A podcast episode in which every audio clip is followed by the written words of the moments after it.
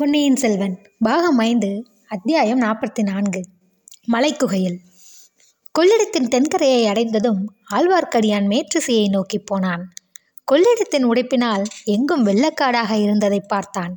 ஆயினும் கொள்ளிடத்தில் தண்ணீர் மட்டம் குறைந்து வந்ததைப் போல் உடைப்பினால் தண்ணீர் பரவி இருந்த இடங்களிலும் வேகமாக தண்ணீர் வடிந்து கொண்டு வந்தது. கடைசியாக திருப்புறம்பயத்தை அடைந்தான்.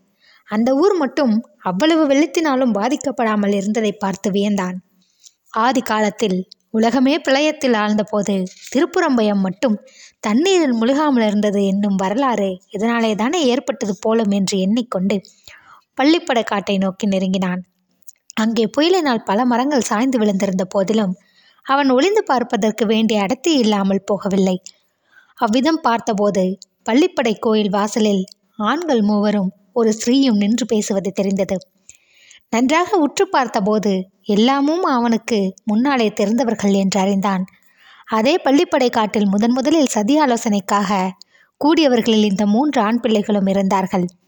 ஒருவன் சோமன் சாம்பவன் இன்னொருவன் பிரம்மவித்தன் மூன்றாவது ஆள் இடுமன்காரி ஸ்ரீ படகோட்டி முருகையனுடைய மனைவி. அவர்களில் இடுமன்காரி மற்றவர்களுக்கு ஏதோ சொல்லிக் கொண்டிருந்தான். அச்செய்தி அவர்களுக்கு உற்சாகத்தை அளித்ததாக தெரிந்தது. சரி அப்படியானால் பச்சைமலை அடிவாரத்துக்கு உடனே புறப்படலாம். போய் சேர இரண்டு நாள் பிடிக்கும் என்று சோம்பன் சாம்பவன் கூறியது ஆழ்வார்க்கடியான் காதில் விழுந்தது. அவர்களுக்கு முன்னால் தான் அங்கிருந்து புறப்பட்டு விடலாம் என்று எண்ணி ஆழ்வார்க்கடியான் திரும்பினான். அவனுடைய மார்புக்கு நேரே சிறிய கத்தியை கண்டு திடுக்கிட்டான். அதை பிடித்திருந்த கை பூங்குழலியின் கை என்று தெரிந்தது. திகைப்பு நீங்கியது.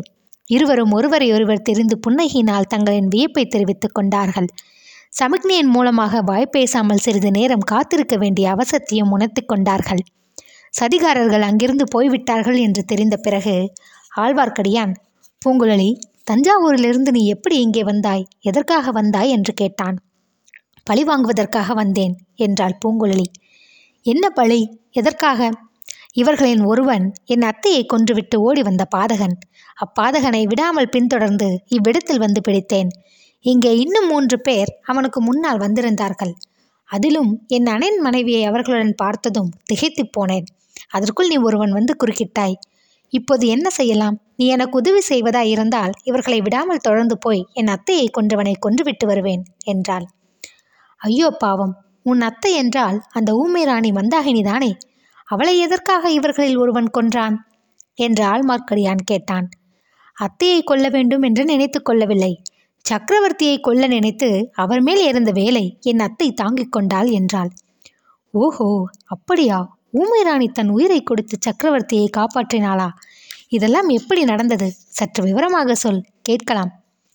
விவரமாக சொல்லுவதற்கு இதுதானா சமயம்? அவர்கள் தப்பித்து கொண்டு போய்விடுவார்களே. பூங்குழலி அவர்கள் போங்குமிடம் இடம் எனக்கு தெரியும். எதற்காக யாரை சந்திப்பதற்காக போகிறார்கள் என்றும் ஊகித்து கொண்டேன். வழியிலே அவர்களை தடை செய்யாமல் இருப்பதே நல்லது. அவர்கள் போகும் இடத்துக்கு நாமும் போகலாம். அங்கே நான் தெரிந்து கொள்ள விரும்புவதை தெரிந்து கொண்ட பிறகு நீ உன் பழியை முடித்து கொள்ளலாம் என்றான் ஆழ்வார்க்கடியான். அப்படியானால் புறப்படு.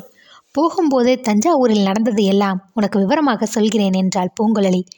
இருவரும் கொள்ளிடத்தை படகின் மூலமாக கடந்து அக்கறை அடைந்தார்கள். வடமேற்கு திசையை நோக்கி பிரயாணம் செய்தார்கள். மூன்று தினங்கள் இரவும் பகலும் பிரயாணம் செய்த பின்னர் பச்சை மலையின் அடிவாரத்தை அடைந்தார்கள்.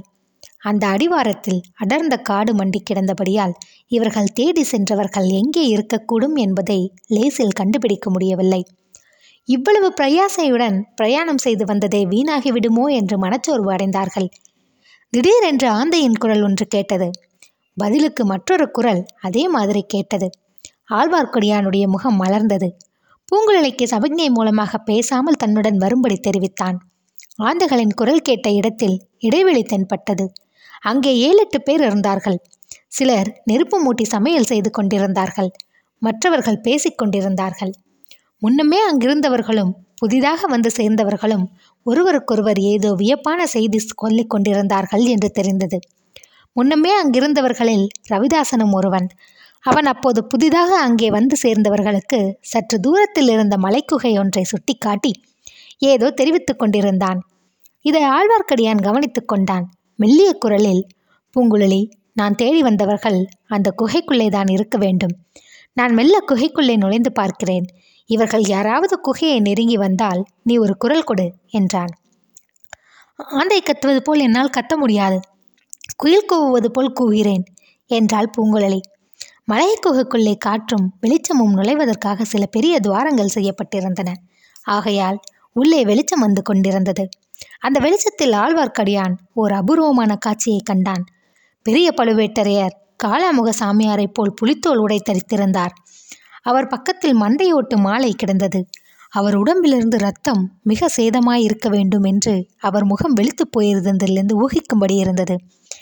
தரையிலே படுத்திருந்தவர் அப்போதுதான் சுயநினைவு பெற்று எழுந்து உட்கார முயன்றதாக தோன்றியது. ஏதோ பயங்கர சொப்பன உலகிலிருந்து அப்போதுதான் விழித்தெழுந்தவர் போல் காணப்பட்டார். அவருடைய கண்கள் திருதிருவென்று வெளுத்தன. அவர் பக்கத்தில் நந்தினி இருந்தாள். அவள் ஆபரண அலங்காரங்கள் களைய பெற்று தலைவிரி கோலமாக இருந்தாள். ஆயினும் அவளுடைய வசீகர சௌந்தரியம் முன்னைவிட பன்மடங்கு அதிகமாக பிரகாசித்தது.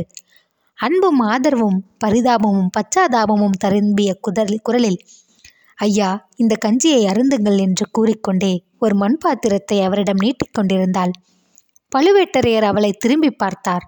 அவர் முகத்தில் ஒரு கணநேரம் எல்லையற்ற இன்பத்துக்கு அறிகுறியான புன்னகை மலர்ந்தது.